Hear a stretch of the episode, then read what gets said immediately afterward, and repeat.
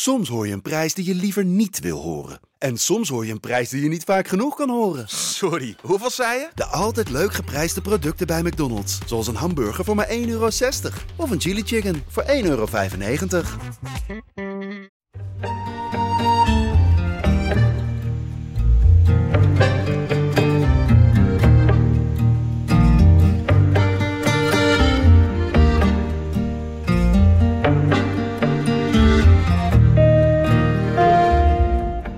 Vond jij jezelf altijd de beste?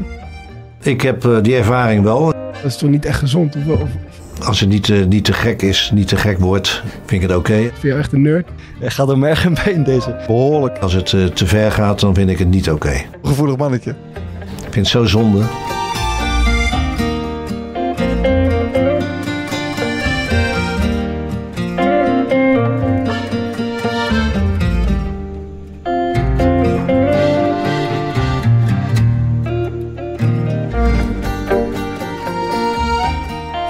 Jeugd, als Ajax op bezoek kwam, riepen al mijn trainers hetzelfde. Boys, geen ontzag vandaag. Ook zij hebben gewoon een vader en een moeder. Aanpakken die gasten. Maar deze open deuren verraden vooral dat ook mijn trainers toch een beetje onder de indruk waren van die jongens uit Amsterdam.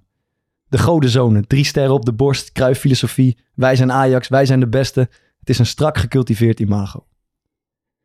We zijn het Ajax-DNA gaan noemen en dat is precies waar ze op dit moment om schreeuwen in Amsterdam. Vandaag proberen wij dat DNA te ontrafelen. En dat doen we met een man bij wie het er 13 jaar lang is ingeramd. We spreken met voormalig Ajaxiet en inmiddels FC Twente middenvelder.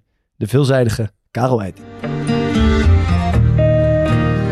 En Karel, toen ik, toen ik zeg maar een jaar of 19 of 20 was, ehm, en dat geldt denk ik ook voor Thomas en Maarten, eh, en ik sloot voor het eerst aan als jeugdspeler bij, eh, in mijn geval bij het, bij het eerste van Utrecht, waar ik af en toe mocht meetrainen, had ik zeg maar één, één taak en dat was in mijn hoofd gewoon heel hard mijn best doen en verder gewoon luisteren naar wat er wordt gezegd en me niet, me niet, Niet opvallen, Niet- toch? Ja. niet, eh, eh, niet opvallen, gewoon eh, orders uitvoeren, dat soort dingen. En toen las ik over jou een, een artikel in de Volkskrant en ik ga het even voorlezen. Jij, jij bent een jaar of 19 of 20 en je bent bij Ajax 1.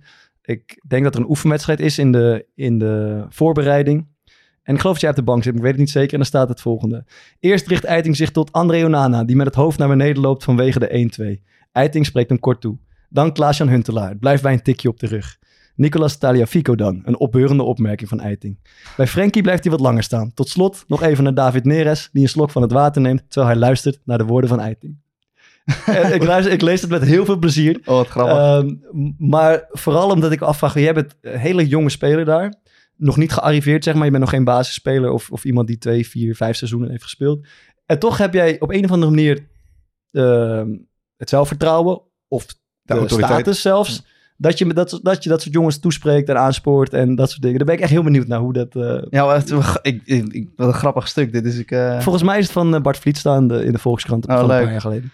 Ehm, ja, nou ja, je weet natuurlijk nooit hoe de jongens daar... of die daar blij mee zijn. Ja. Ehm, nee, maar ik denk eigenlijk dat in mijn persoonlijkheid en mijn karakter, zeg maar, sinds ik al echt heel jong ben, dat ik begonnen met voetballen, voor mij was het altijd van hoe ga ik de wedstrijd winnen? Ja. En dat deed ik nooit alleen. Eh, soms misschien op het schoolpleintje wel eens, maar zelfs dan had je altijd jongens nodig die je helpen om uiteindelijk die wedstrijd te winnen. Dus bij mij is het altijd geweest van oké, hoe gaat het met iedereen? Wie heb ik? Wie zijn goed? Wie zijn misschien eh, niet geconcentreerd vandaag? Of wie zijn wel geconcentreerd vandaag? Of ehm, we hadden bij Ajax ook in de jeugd altijd, er was bijvoorbeeld onze rechtsbuiten was de beste speler van het veld. Nou, dan wist ik van oké, dan, dan moet ik zorgen dat hij in ieder geval scherp is. Zodat hij die linksback van hun eh, en hoe, ja. hoe, hoe zorg je daar bijvoorbeeld... Je ziet dat die rechtsbuiten niet lekker in zit. Ja, of juist wel. Ja, ik denk bij iedereen probeer je natuurlijk persoonlijk dat anders aan te pakken. Ja. En bij dit zijn allemaal verschillende, verschillende figuren, zeg maar. Ja. Dus ja, de ene moet je misschien zo min mogelijk zeggen en de ander... Maar Eh, misschien wat voel jij geen ehm, eh, hiërarchieverhoudingen tussen je? Dat, zou ik namelijk snel hebben van, ja, eh, weet je, wie, wie, wie zat daar? Dries Mertens of zo? Ja, ik, ik, ik, ik ga het niet zeggen Nee, maar van, als je hem nou omdraait. Jij, jij bent nu eh gearriveerde speler bij, bij Sparta. Ja. En er komt iemand van Jong Sparta die Ja, komt meedoen en, en die doet dat. Ja, eerlijk gezegd, dat ligt, ligt aan wat hij zegt. En ben je een beetje aan zijn toon en de manier waarop Ja, hij Ja, maar het, het, het, het ligt er puur aan eh, inderdaad de persoonlijkheid van diegene. Ik kan me herinneren dat die E- Emega, die nu in Frankrijk zit... Ja, ja, ja. ja. Die was ook jong, die kwam bij jullie, die speelde volgens mij niet eens. Jullie speelden, ik denk tegen Feyenoord. Ja. En je hebt dat aan mij te laten zien. Die stuurde in de groepsapp een, een soort van gebed als het ware was het denk ik. Of een soort van blessing voor, hey boys, de dag dat iedereen goed slaapt. eh, morgen wordt onze dag, ik voel ja, het. klopt. Ik heb het goed En hij is helemaal niet zeg maar in de positie ja. soort van, het is niet de aanvoerder of iemand met Ja. 300 wedstrijden. Maar bij hem kwam dat toen ook wel. Ja, ja, omdat het gewoon oprecht is, zeg maar Ja. goed binnen. Maar wanneer, wanneer ben je daarmee begonnen dan? Is dat, Nee, dat altijd. al- Maar ik ben ook wel eens teruggefloten hoor. Ik weet, ik weet ook nog dat eh, bij... eh, dus ik, toen ik ook jong was en bij het eerste kwam. En dan heb je al- allerlei natuurlijk spelvormen op trainen. Ja. En uiteindelijk bij mij is het altijd van... Oké, hoe ga ik winnen? Dat is, dat is altijd bij mij... bij Alles wat ik doe zit ik dan daaraan te denken. Dus ook op een trainingsvorm. Terwijl misschien oudere spelers soms hebben helemaal geen zin... om eh, dat zo goed mogelijk uitvoeren. En als ik dan met een hele tactiek kom van... Hé, luister, je moet zorgen dat, je, dat we daar en daar staan. Want dan hebben we meer kans om te winnen. Want Ja. dan is het makkelijker om het doelpunt te maken... of makkelijker om Ja. Weet je, in een positiespel. En eh, nou, sowieso, er zijn verschillende jongens die wel eens hebben gezegd... maar Huntelaar zou op een gegeven moment van... eh, je eens. nou is het even mooi geweest, Ja. weet je wel. Maar wat jij zegt, het is altijd met... geprobeerd met de goede toon, met, de, met de bedoelingen. En uiteindelijk is het ook wie ik ben. Dus ehm, ik denk dat de meeste jongens dat wel... En, en op wel, hoe zegt Huntelaar dat dan tegen jou? Nou, het hangt vanaf hoe je erin zit. Hij heeft me ook wel eens... eh, als ik een keer te lang aan het dribbelen was, gaf hij me een keer een doodschop. Oké, ja. En ehm met dit was het op een gegeven moment van... eh, nou moet je eens een keer je bek houden. Ja. Maar ja, uiteindelijk heb ik een ontzettend leuke band met hem. Ik denk dat dat natuurlijk bij far het belangrijkste Ja, is. zeker. Ja. Ja. En, en ehm, zoals het nu kom je relatief nieuw bij een, bij een club, eh, bij Twente. Hoe, hoe lang duurt het voor jou voordat je je eh, comfortabel genoeg voelt om ook die rol daarop te pakken? Ja, Is dat een, een ehm, uur of een, een week of een dag? nou, het is wel... met- Het is wie wel heb je overgespeeld, de eerste training? Ja, dat, vind- ja, dat vinden we altijd het mooiste. Ja, ja, Ja, ik heb ook zo'n Ja, dus eerste training. komt dan de eerste ja, ja, ja, ja, trainingsveld ja, op. ja, ja. Nee, bij Twente is het een dusdanig open, zeg maar, open groep dat dat... eh, Ben je gelijk goed ontvangen? ja, echt eh, zeker. En bij Ajax, toen je voor het eerst op trainingsveld kwam? Ja, met die jonge jongens. Ja, die je al kende. Ja, ja, ja. Maar bij wie ben je aan tafel gezeten bij Twente? Er is altijd een, een schifting. Op een gegeven moment moet je in de kleed... Ja, je hebt dus- ik heb hem ook. stemmetjes Ja, toch ik wel heb hem mooi. ook. ja. Op een gegeven moment moet je eh, in de kleedkamer moet je Ik, zit ze, ik, zitten. denk, ik denk dat ik kan zeggen dat ik bij de rustige jongens zit. Maar ben je, ben je blij met die keuze? Ja, ja. Want het is fucked up toch als je de eerste week... Jij zit nu Oh wel op dat het je meteen dat je- komt. Ja, Ja, je had ook aan de verkeerde tafel kunnen gaan zitten. En dan zit je nu... Ah, een zo. Nee, dat, dat, heb ik, eh, dat heb ik wel geprobeerd tactisch even te, kijken. Van ja, ja, zeker. Ja. Ja. was aan het tafeltje waar je het tafeltje één, zeg maar. Nee, ik ben blij. Waar, ik, ben, ik heb, Ja. zit in tafels waar ik wil zitten, ja. Ja, maar ik ben nu inmiddels al een paar keer geswitcht van, van, van, van team, hè, van selectie. Ja, dus je krijgt er oog voor. Dus je krijgt constant precies. En, en, en, En waar, waar, waar scan je dan op? ja, bijvoorbeeld plek in de bus. Weet je wel? Dat je het gewoon houdt, gewoon simpel. Ga niet zomaar ergens zitten, zodat je iemand opeens pissig op je. Maar hou gewoon iedereen. Hou gezegd gewoon iedereen. daar, daar, je, kan, daar- je kan daar nog zitten. Ja, nee, nee, nee. Ja, jawel, jawel, dat heb ik nu gezegd. Ja, je is kan daar altijd zitten, ja. eh, Ro- Ronald Graafland bij ons. Als er iemand nieuw komt in de staf zo, eh, van medisch of weet ik het, stagiair van de fysio. En die is dan eerder dan de hoofdtrainer. zegt hij altijd, ja, je kan daar zitten. Ja, maar deze fijne op tijd allemaal. Ze mij toen ik op de plek, ik heb het wel eens verteld, van Pelle of Joris Matthijs of zo. gezet. toen ik in de A1 zat. Ja, zwaar fucked up. man. En die gasten komen dan als laatst binnen en die komen er... Moet wegwezen. Dat Dan ga je met- met je tassie. Ja, dan ga je weer. Ja, met je rode jasses. Waar sta je dan op? Sorry? Ja, Ja, stel- 100%. Ja. Ik, ik heb daar ook wel eens over nagedacht. Van, wil je dan laten zien dat je... Weet je wel? Ja, je hebt jongens die dan zeggen, die dan ineens principieel gaan blijven zitten. Dan wordt het Ja, interessant. ja, het maakt mij maakt het helemaal niks uit ook Hm. waar ik zit. Dus als diegene zich daar echt eh, veel prettiger bij voelt. Heb- hebben jullie wel eens zoiets meegemaakt dat, je, dat er iemand nieuw was en dat je denkt, Ja, van, ja, hey, we hebben- gozer, je, je praat wel echt heel veel nu, al heel snel? Dat je iets te... Ja, ik, kan een voorbeeld schetsen. We hebben Mhm. bij Go Ahead Eagles een keer een speler gehad. Die kwam stage lopen een week. En we zaten toen een beetje in een, eh, laat ik zeggen, in een, in een behoorlijke crisis. Ja. En die begon zich dus als stagespeler eh, met, onze, met ons tactische verhaal te bemoeien. Van, hey, ik zit, ja, ik ben hier nu... eh, ik weet niet of dat die paar dagen was of dat hij letterlijk zei... ik ben hier nu een paar uur en wat me opvalt... Ja. Dat, dat is wel... Ja, dat, is iedereen heel, kijkt heel, heel brutaal. ja, dat is brutaal. hè? Dat is Maar niet handig. In een, echt in, een, in de kleedkamersetting, in een teambespreking gewoon.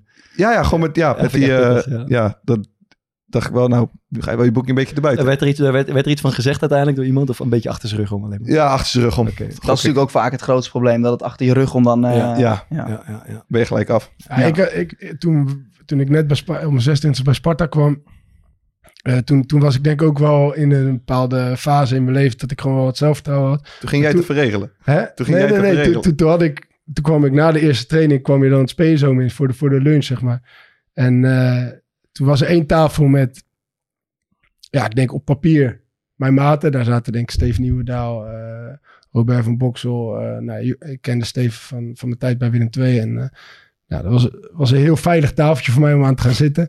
En aan het andere tafeltje zaten Michel Breuer, Roy Kortsmit, Paul Gladon. Jeremy de Nooier en nou, volgens mij Sandrino Misijan.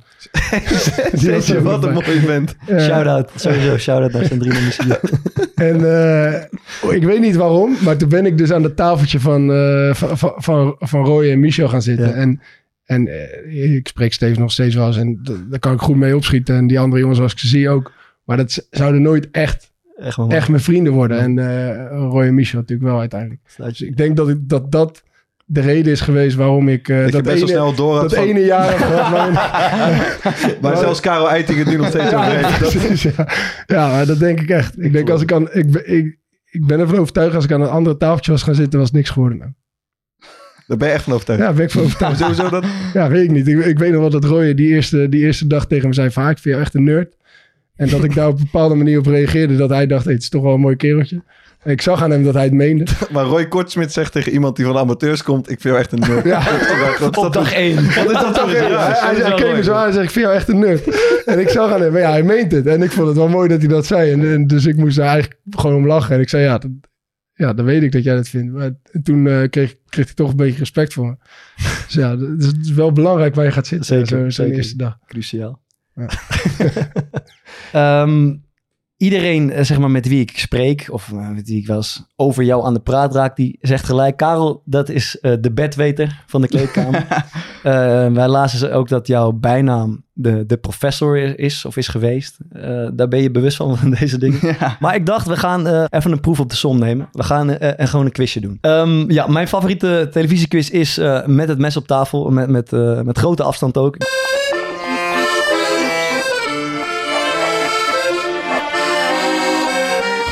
Ehm, Wacht even, vo- voordat we beginnen. Ja. Als we mensen van NPO, van welke Omroep Max is het? Omroep Max, zeker. Als ze luisteren, let goed op, want Hij wil erin. je, bent je bent aan het solliciteren ben het nu, toch? Als, als zeker. hij helemaal ermee stopt, dan... Ja. eh, Het zit als volgt. Kijk, Maarten eh, wil heel graag een keer worden uitgenodigd in de televisiequiz, hè, maar toch? Eh, niet normaal, man. Ik, ik, Het maakt niet uit welke. maar Tom- ik, ja? Ik ben gewoon... Ik, bungel, ik ben gewoon net niet bekend genoeg. Dat Nee. is toch zwaar fucked up. Eh, Misschien kun je vandaag scoren. Eh, van Karel wordt gezegd dat het een professor is. Dat willen we gewoon even testen. Thomas heeft een keer meegedaan aan een televisiequiz. Ging niet van een leidakkie. Dat was voor korte duur. Eh, Ik, ik vond wel dat ik goed was. Ja, weet ik, weet ik, weet ik, weet ik, Thomas. En ik wil graag op de stoel van Herman van der Zand zitten ooit. Dus ik heb een paar vragen eh, bedacht. Een aantal heb ik uit het programma gehad, een aantal heb ik zelf bedacht. En het is gewoon roepen, jongens, zo simpel is het. En wie, laat ik zeggen, steek je hand op als je het antwoord weet. Dan geef ik je de beurt en dan krijg je gewoon een punt als je als eerste bent. Hoe is het met je algemene kennis, eh, Karel? Ik zou zeggen, niet heel goed. Oké, nou, dan, eh, we gaan het zien. Komt-ie. Ehm, categorie schone schijn. Hoe worden Japanse hapjes genoemd van garnaal of groenten... die door beslag worden gehaald en dan worden gefrituurd? Maarten, Maarten? gyoza's. Hey joh! Matig maar. Ah. Jongens, jullie? Ja, nee, ik durf nu geen fout antwoord meer te geven natuurlijk. ja, heel slim. Tijd is om. Broes? Tempura. Tempura. Ah. Oké, eh, even kijken. Categorie. Vorige week in het nieuws. Afgelopen week ging het strafproces tegen de Amerikaanse ondernemer Sam Bankman-Fried van start. Waar wordt hij van verdacht? Jezus, waar heb ik mee te maken, eh, Broes? Ik weet het echt niet meer. Ik heb ook Ik geen idee. Die crypto-fraude boy. Ah, had ik moeten weten. Ik weet nog steeds niet. Nou, dan even aardrijkskunde. Ik ga... Dit gaat helemaal niet goed, joh, tot nu toe. Eh, ah, komt ie. Jij bent wel een, een eh, jongen die eh, op reis is geweest, eh, Karel, heb ik gezien. Eh, dus we gaan een hoofdstadje. een Dit hoofdstadje. is jouw onderdeel, heb ik Zeker, begrepen. zeker. Onvermijdelijk. Wat is de hoofdstad van Angola?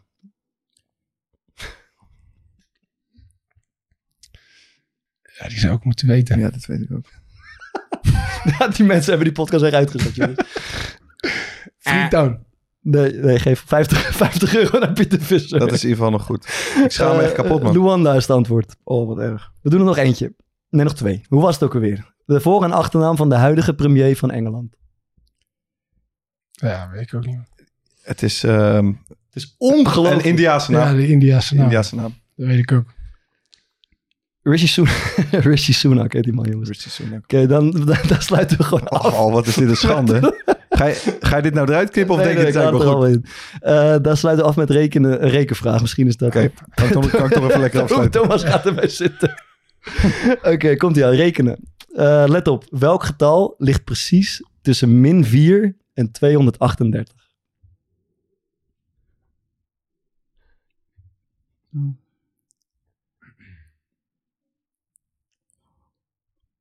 121. Maarten, juist. Dankjewel. Goed, we hebben één punt.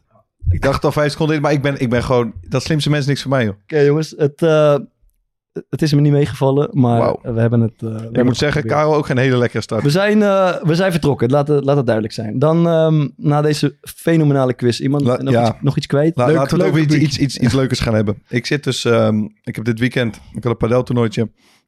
Ehm heb ik op mijn telefoontje in de zon naar jullie wedstrijd zitten kijken. Ja. Ja, ik heb dan niet echt een voorkeur voor wie er gaat winnen. En op een gegeven moment zie ik, nou, weet je, Excelsior scoort. Eh, een beetje discutabele goal, vooral omdat die gozer hem helemaal verkeerd raakt. Maar zit ik de dag daarna naar Rondo te kijken, Bart. En dan zie ik ineens, Ongelooflijk. ik zie ineens Bart Baudet daar zitten. Die begint gewoon met, met complottheorieën daar te spuien. Ja, I know. I Kan je even Ja. kort toelichten wat daar ja, gebeurd is? Ja, ja. Ik kon het niet laten. Kijk, wij, eh, Excelsior scoort in de laatste minuut. Ehm, het eerste wat ik denk is natuurlijk die grijs van, grijns van Thomas Verhaar die dan eh, op zijn gezicht komt. Goed, ze winnen, de, eh, ze winnen die, die wedstrijd daardoor, maar ik mis iets wat ik elke week in het stadion zie. Je kijkt naar het scherm, buitenspel, check. Toch? Dat, dat zie je elke, elke week bij elke goal tegenwoordig. En Als ik, het bijna buitenspel is. Ja. Je- Niet bij iedere goal, toch? Ehm, ah, dat weet ik eigenlijk niet, maar zeker als het een soort van tricky dingetje is, toch? Eh, als het, als het en dit zou was kunnen het dat was op het ja, was absoluut op het randje. Voor jouw gevoel. Zeker. Ehm, dus eh, ik had het de volgende dag met die gasten over van, eh, in mijn team van, ja, was, was het niet buitenspel eigenlijk? En los van dat er allemaal misgaat, daar gaat het allemaal niet om. Maar was het niet, zou het niet buitenspel ge- eh, geweest kunnen zijn? Ik heb geen lijn gezien, ik heb geen check gezien, niks. Dus ik zat s'avonds bij, ehm, bij eh, Ziggo en ik was eigenlijk niet voornemens om dit te vertellen. Maar ja, je gaat toch een beetje, eh, een beetje uitsloven daar. Dus ik dacht, ik zeg het gewoon van... ehm, eh, ik, ik, ik vind het een beetje raar dat er bij elke club in Nederland een technologie, eh, zo'n zo'n buitenspelcheck is, maar, maar niet bij Excelsior. En ik heb, nog, ik heb ergens in mijn hoofd zitten dat dat niet kan bij jullie, omdat de camerapositie niet juist is of zo. Ehm, waarop ik heel veel bijval kreeg van, eh, van Marco van Basten. En Marco van Basten jouw vriend. niet. Is ook Ja, mijn maat opgevallen. geworden. Bij ja. Ehm, dus nou goed, dat gaat niks. Maar ik, ik krijg de volgende dag door dat ze bij Excelsior wit heet zijn over dit verhaal. Thomas, kan je dit Ja, ik, ik, ik kom daar de dag daarna eh, op de club en eh, ik denk dat wel vier mensen naar me toe komen van... Hé, hey, jouw vriend gisteren. ja, ja, ja. Ik zeg, nou, ten eerste... Het is maat. ja. Dat is mijn collega. nee, maar ja, toen bleek je wat gezien. Ik heb het niet eens eigenlijk gezien. En eh, o- over die camera's. ja. eh, ja, dus ik gelijk op mijn computer natuurlijk die analysebeelden. Ik een lijn trekken voor jou. Nou, wat, kreeg ik terug van... eh, is deze lijn getrokken door eh, Vincent Bijlo? Was natuurlijk niet waar te passen wie je daar had getrokken. nee, maar... ehm, vorig jaar was het inderdaad wel zo. Alleen ze hebben nu eh, camera's opgehangen. Dus het is, het is gewoon Klopt. gecheckt. En, Dus eh, ehm, dat is, ja, ik, ik, ik vraag me nog steeds af waarom ik dan niet op dat scherm die buitenspelcheck zie. Maar blijkbaar was het niet nodig. Nee, maar wat, wat ik heb gehoord uiteindelijk is... eh, ze, ze hebben zelfs Dick van Egmond voor gebeld. Ik heb het gehoord, ja. Ik heb, het- ik heb het niet juist. eh, blijkt, eh, ik moet dit verhaal geloven. Dick van Egmond, de scheidsrechtersbaas, is gebeld. Het blijkt allemaal te kunnen en zuiver te zijn. Mea culpa voor mij. Naar, Dus het is toch niet lekker dat je dan... Huh? Je laat je nooit verleiden tot zulke uitspraken. En En dan je- laat je een keer verleiden tot zoiets. En dan blijkt het ook gewoon compleet niet waar te zijn. Klopt. Eh, dus eh, bij deze, ik had het niet aan het juiste eind. Ja, maakt niet uit. Goed. ehm, ben, jij, eh, ben jij politiek geïnteresseerd, Karel? Of interesseert het je eigenlijk niks? eh, nu weer ongeveer in campagnetijd zit? Nee, niet, niet super, nee. nee. Nee. Heb je, eh, ga je wel stemmen, bijvoorbeeld? Ja, ik ga wel stemmen, ja. Heb je enig idee wat het, welke kant het op gaat? Nee, nog niet. Wordt, wordt het Pieter Omtzigt nu eh, bij nee, nee, niet per se, eh, maar ik stem wel, ja. Maar je gaat, nog niet, je gaat ons niet eh, vertellen wat het wordt, of je bent er gewoon nog niet uit? Nee, ik ga er gewoon rustig even... Als we dan toch over die Omtzigt hebben. Dat is toch... Ik vind dat zo bijzonder. Ik weet niet of jullie dat ook is opgevallen. Maar die staat in die peiling op 25. Staat in nu de laatste peiling. Ja, Maar die heeft helemaal geen programma. nog steeds niet, nee. Dat is toch, dat is toch gek? Of ben ik de enige die dat heel gek Nee, het, het zegt toch iets over dat het mensen niet zo heel gek veel uitmaakt. Ah, het is toch niet gek, of wel? Wat hij Ja, hoezo, is het niet gek? Ja, kijk, ik snap Ja. het. Dus mensen zijn het helemaal zat, zeg Ja, maar. als je ziet wie de afgelopen jaren de, de verkiezing heeft gewonnen, zeg maar. Als je daar het programma van gaat lezen, dan kan je het er ook in principe niet voorstellen waarom je daar in hemelsnaam op- op stemt als je daar langer... Ja, maar het, het, het is toch bijzonder dat iemand die dus letterlijk ehm, nog niet heeft bekendgemaakt wat hij met het land wil gaan doen, alleen dat hij de manier waarop we besluitvorming doen heel anders gaan doen, dat die gigantisch groot in de peiling is. Ja, Ja, ik denk wel dat zeg maar, de, eh, als je bijvoorbeeld iets helemaal leest, dan eigenlijk weet je dan nog steeds heel weinig. Want wij lezen wel wat die plannen zijn, maar om dat uit te voeren of om daadwerkelijk Mhm. voor ons te begrijpen wat voor Mhm. impact dat heeft om dat daadwerkelijk te veranderen. Ja. Dat is niet normaal moeilijk. Eigenlijk heb je zoveel kennis nodig om te weten van is dit haalbaar of wat gebeurt er, wat zijn de consequenties, wat is er voor nodig. Dat uiteindelijk worden heel veel meningen worden of, of stemmen zijn gebaseerd op, Ja, gewoon op gevoel. op gevoel. Onderbuik. Dat Ja. denk ik dus ook. Dat mensen bij hem inderdaad nu het gevoel hebben van... weet je wat, eh, wij, wij vertrouwen die overheid niet meer. Dan En- kon je voorheen kon je terecht bij Baudet en bij Wilders, maar dat, Dat is misschien dat- niet helemaal en dat, is geen helemaal, dat is niet helemaal zuivere En koffie. dan hebben we nu hebben we een nieuwe Messias in het midden. Ja. Ja, en dat, het, het is wel, het, het is wel grappig geworden. Ik heb de afgelopen weken van hem... eh, ik dacht, ik wil daar toch iets over weten. Dus ik heb dat boek van hem gelezen. Het Mhm. Nieuw Sociaal Contract heet dat. Ehm, maar hij komt natuurlijk vooral voor de Kamer over... Zeg maar, dat hij super grondig is. En hij wil... eh, Zeg maar, van alles wil hij het onderste... Hij wil alles ervan weten. Maar daar staan, kom je toch ook gewoon dingen tegen... als, dan, als hij daadwerkelijk bij het punt komt van voorstellen... wat moeten we dan gaan doen? Ja, politici moeten hun kerntaak weer serieus gaan nemen. Zelfs in zijn eigen boek. Ja, Zelfs in zijn eigen boek. ja als je nou uiteindelijk tot voorstellen moet Mm. komen. En dat is... ehm, dus ik, ik vraag me dat... Ik zat Jij bent geen fan, heb ik het idee. nou ja, ik vind hem dus... Ik heb het idee dat het eigenlijk een hele goede onderzoeksjournalist is. Hij kan supergoed aan de kaak stellen wat er misgaat. En dat Ja. is heel interessant. Maar hij moet dus nu die soort van die omslag gaan maken naar daadwerkelijk... dus ook eh, er iets aan gaan doen straks. Ik ben heel erg benieuwd hoe dat gaat lopen, man. Ik ook. Ik, ik, eh, ik, ik moest gisteren, het klinkt super interessant, maar ik moest toevallig in de Tweede Kamer zijn. Ik was er ook nog nooit geweest. Eh, wat ik- wat moet ik jij in had- die Tweede Kamer Ik doen? had de afspraak met, eh met, met, met Haptamoed, de hoop daar van de PvdA. Het doet er verder naartoe. Waar ik zat, ik liep daar naar binnen, ik vond het interessant. En de eerste persoon die ik naar beneden zie komen op die lange roltrap is Thierry Baudet. Eh, en voor jouw informatie, Karel, die is een keer bij ons te gast geweest in de podcast. was niet een hele su- succesvolle of geslaagde aflevering. Maar ik veerde toch even overeind. Ik dacht, ik ga hem even aankijken. En misschien heeft hij nog enig idee wie ik ben. En ik hebben nog even hij een was. Lazarus. hij was ook lazig, ja. Hij keek me heel even aan en, dus, en daarna... Dus, maar hoe, blik hoe, af. hoe, is- hoe, hoe keek je hem aan? Een soort van stare-down of een soort van open ik zat op een bank en hij kwam aan. Ik zeg- zocht echt zijn blik. Zeg. maar. Ik, echt van, eh, ik, wil, ik wilde even contact Fuck maken. soort van. wilde je zeggen, Ja, ik dacht dan misschien... Ik, ik was gewoon benieuwd van... Zou die nog weten wie ik ben? En zouden we elkaar dan de hand schudden? Was het- ik heb je pet nog. was ja, we hebben zijn pet ook nog. Maar nee, eh, niks. Ik had ook niet verwacht hoor, dat hij me zou kennen. Maar, eh, Ben, je- ben je verder nog leuke mensen tegen het lijf gelopen? Ehm, mm, niet echt. Maar we, die Tweede Kamer afspraak was niet interessant. Gaan we daar nog meer over horen? Wordt je lijst duur of zo? Eh, Eh, nee, niet bij deze verkiezingen. Ja, genoeg over dit. Dan, dan wilden we iets, eh, het nog even hebben over wat, wat wel interessant was en, en afgelopen maanden speelde rondom jou die arbitrage- arbitragezaak tussen eh Volendam, jouw vorige club, en Twente. Ehm, ik ga het proberen uit te leggen. Maar jullie, ik weet, misschien heb ik de facts niet helemaal straight. Jullie moeten me eh, misschien een beetje aanvullen. Jij, jij tekent bij Volendam ehm, met de insteek... ik wil hier een jaar spelen. En je hebt een soort eh addendum, een toevoeging aan je contract toegevoegd... dat jij na dat jaar kan vertrekken voor de kostprijs. Dat is een beetje de lezing, Ja. toch? En de kostprijs is dan zoiets als het salaris... wat ze jou het jaar hebben betaald en nog Ja. wat extra kosten. Op. Ja. Ehm, dus jij wil gewoon weg na het seizoen. Dat heb je van tevoren afgesproken. En vervolgens komt Twente en eh, met, een, met, een, eh, met het idee, we willen je overnemen. Ja. En Volendam gaat hoog in de boom zitten financieel. Die vragen een miljoen of anderhalf miljoen of wat dan ook. Eh, en daar gaat die discussie over. Dus jij en je agent vinden, eh, we hebben afgesproken, je kan via vervolgens de kostprijs weg, voor de kostprijs weg.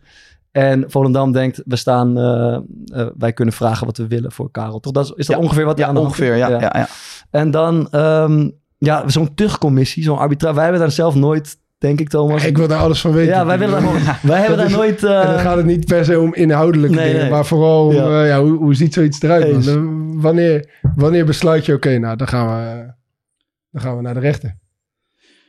Ja, ehm, sowieso word ik heel veel geadviseerd natuurlijk. Ehm, omdat jij kan wel mijn mening hebben. Dat, dat spreek ik ook uit. Maar ik ben niet degene die het meeste verstand van heeft. Logisch, want ik, als, jij, als, als ik hier het eh, contract zou hebben liggen... dan leest iedereen het toch net iets anders. Mhm. De een vindt dat woord heel belangrijk, de ander vindt dat woord heel belangrijk. Ehm, dus ik laat me constant laten adviseren. Maar ehm, Door je zaakwaarnemer bijvoorbeeld. In dat geval. ja, en door de advocaat ook. Eh, van hè, gaan we wel of niet er een arbitragezaak van maken? Dik. Dik. Ja. En ehm, ja, ik ben zelf... Sorry, ja.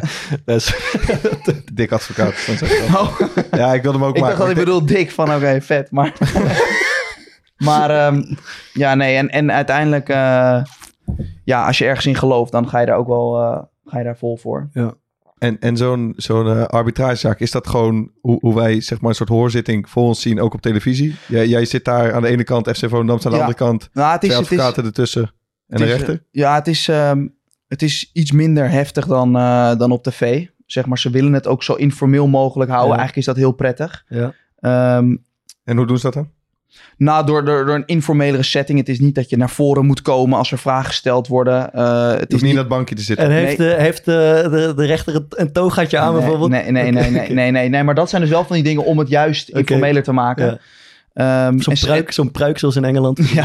Ga verder. Maar zij zit aan de ene kant en wij zitten aan de andere kant. Dus je hebt wel, eh, je hebt wel gewoon echt twee... eh, uiteraard, je hebt waar die, die Kijk, zit. zit je een soort van naast elkaar of tegenover elkaar? Ja, je zit naast elkaar en je kijkt naar de, ja, naar de drie leden van de commissie. En wat, wat het is in deze zaak is dat eh, de uitspraak van de commissie is bindend. Dus wat zij beslissen staat vast. Je kan niet in hoger beroep. Oké.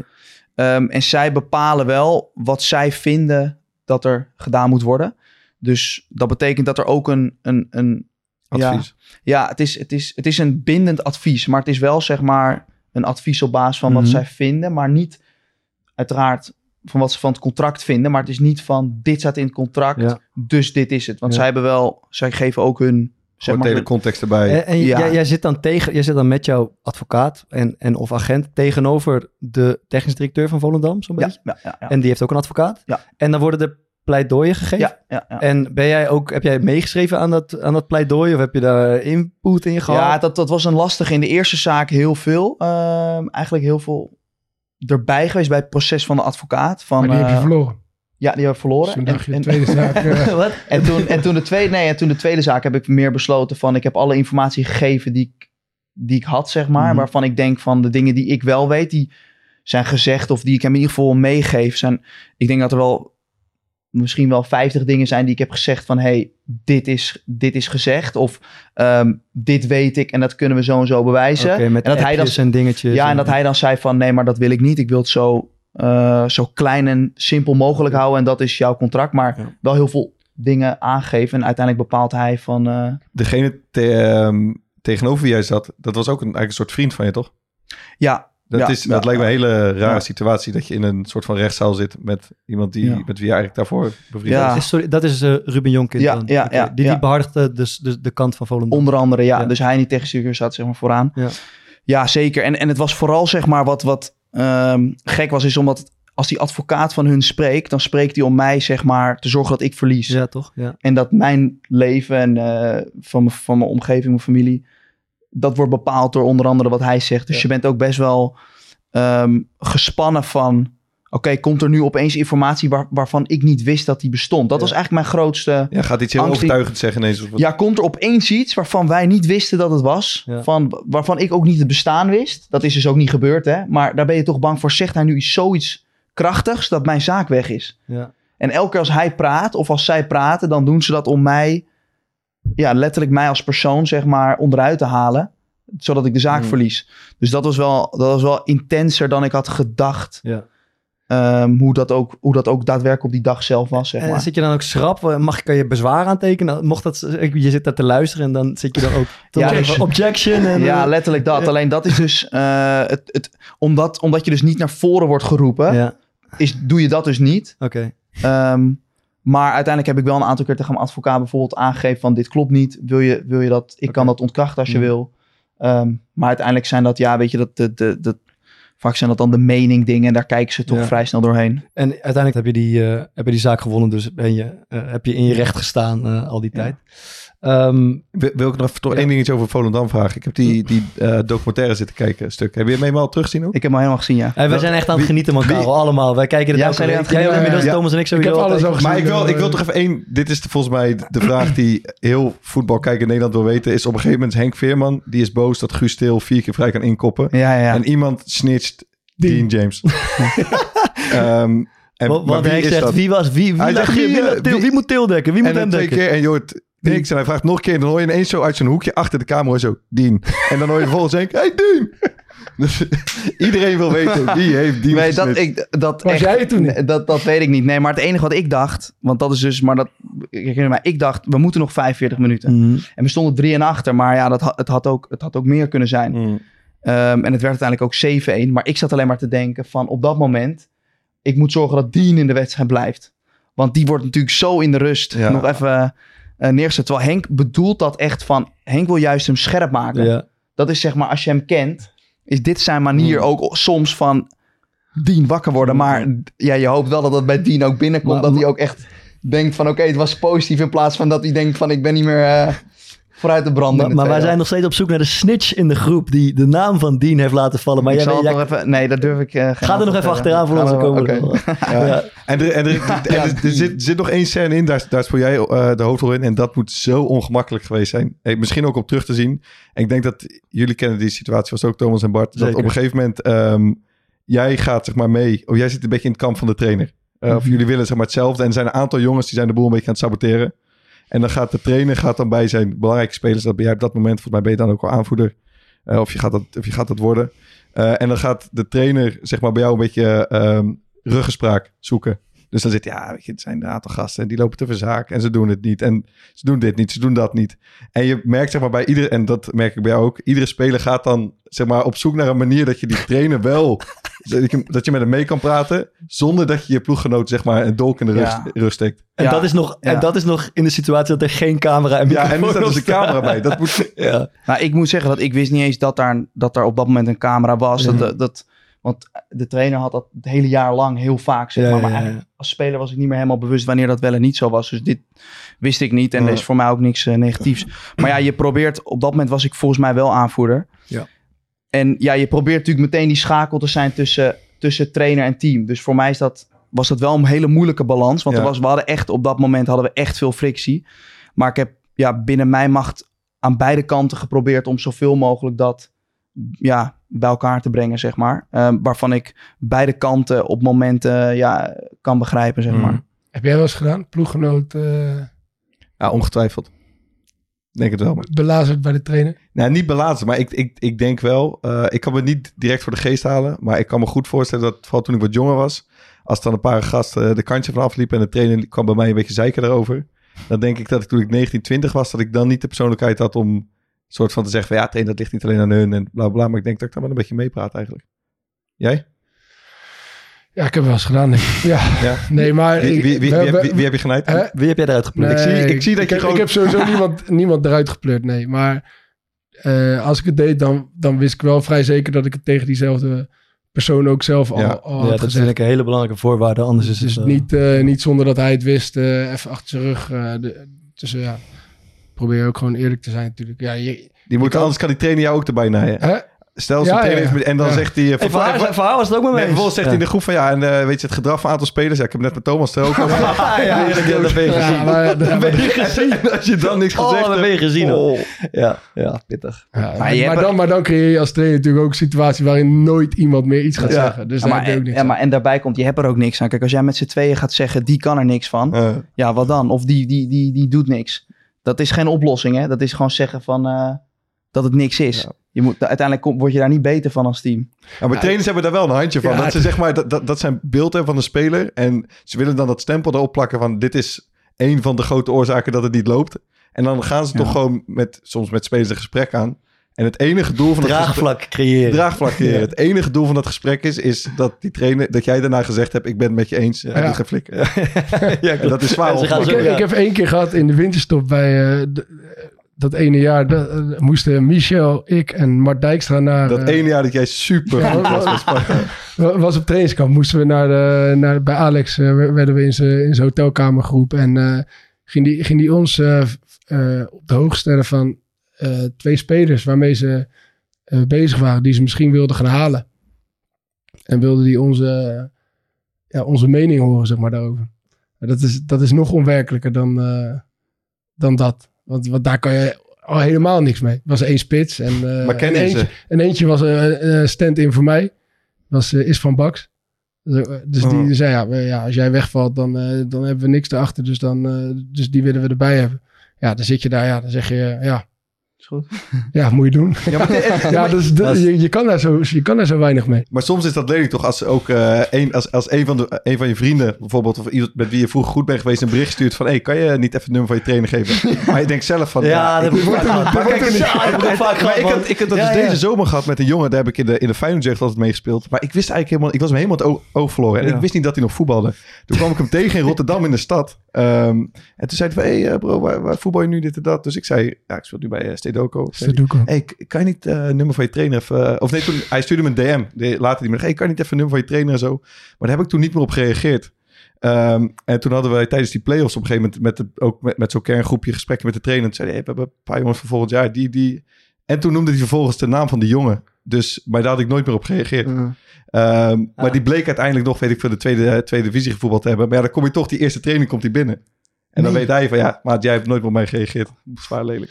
We gaan het eh, nu echt hebben over, eh, over Ajax DNA, het, eh, het hoofdonderwerp. En laten we ehm, ja, eerst even schetsen. Eh, jij hebt daar 13 jaar lang gespeeld. Ik geloof van de E1 of D1 tot, eh, tot het eerste. Eh, zeker Maarten en ik hebben in onze jeugdopleiding eh, heel vaak tegen Ajax gespeeld. Ja. Maarten voor Feyenoord en ik voor Utrecht. Wat, wat was jouw eerste, laat ik zeggen, ervaring? Wat schiet je gelijk te binnen als je tegen het Ajax-ploegje moest spelen? daar heb ik ook nog wel mooi over. Daar wil ik voor over Gewoon, gewoon uitstraling. Ja. En ehm, het, het was gewoon heel imponerend. Maar voor, ik, ik, het, het werd heel goed geschetst. Op een gegeven moment speelde ik in de, dat was in de D1. Eh, en toen kwam er een boek uit waarin talenten van een aantal clubs werden gevolgd. Iemand van de B1 van Heerenveen, iemand van de C'tjes van Twente en de keeper van de D1 van Ajax. En dat was Tambel. Dat was helemaal het talent, zeg maar, toen, eh, mijn leeftijd. En ik, eh, ja, ik was veel minder goed dan hem op dat moment. Maar daar werd een stukje in dat boek beschreven over dat wij met Feyenoord D1 tegen Ajax D1 speelden. En dat ging over de, ik weet nog precies, het ging over de warming-up. En toen stond er, ehm, de warming-up van Ajax is iets van mooi, synchroon. Iedereen die draait zijn heupen naar binnen en klapt op het ritme. Ja, ja, ja, ja, en dat klopt. gaat allemaal netjes. Ze hebben allemaal hetzelfde trainingspak aan. Bij iedereen zit het jasje dicht. En aan de andere kant van het veld lopen 15 lompe boeren een bal op elkaar te schieten. En dat was dan Feyenoord. En dat, ik vond dat zo treffend achteraf. Zeg maar toen schaamde ik me daar een beetje voor. Dan ging je tegen niemand zeggen dat er iets over jouw ploeg in het boek stond.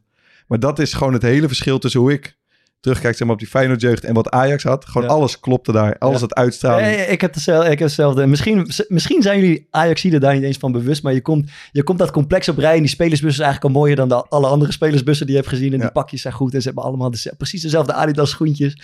Ehm, en bij, zeker bij het Ajax heb je dat ook, dat complex is natuurlijk ook best wel mooi. En in die gangen, heb je hebt de, de Johan Cruijff kleedkamer en de Sjaak Zwart kleedkamer. En je hebt zo'n balkon op de toekomst. Daar, daar, in mijn herinnering zitten daar altijd, zeg maar, daar stond dan Prins Willem-Alexander, Mark Rutte, nou ja, weet ik niet allemaal ja, stonden. ja. Sjaak Zwart sowieso, misschien Johan Cruijff wel, eh, eh, Frank de Boer, eh, koningin Beatrix. Ja, ja, Dat, eh, iedereen. Freek die jongen.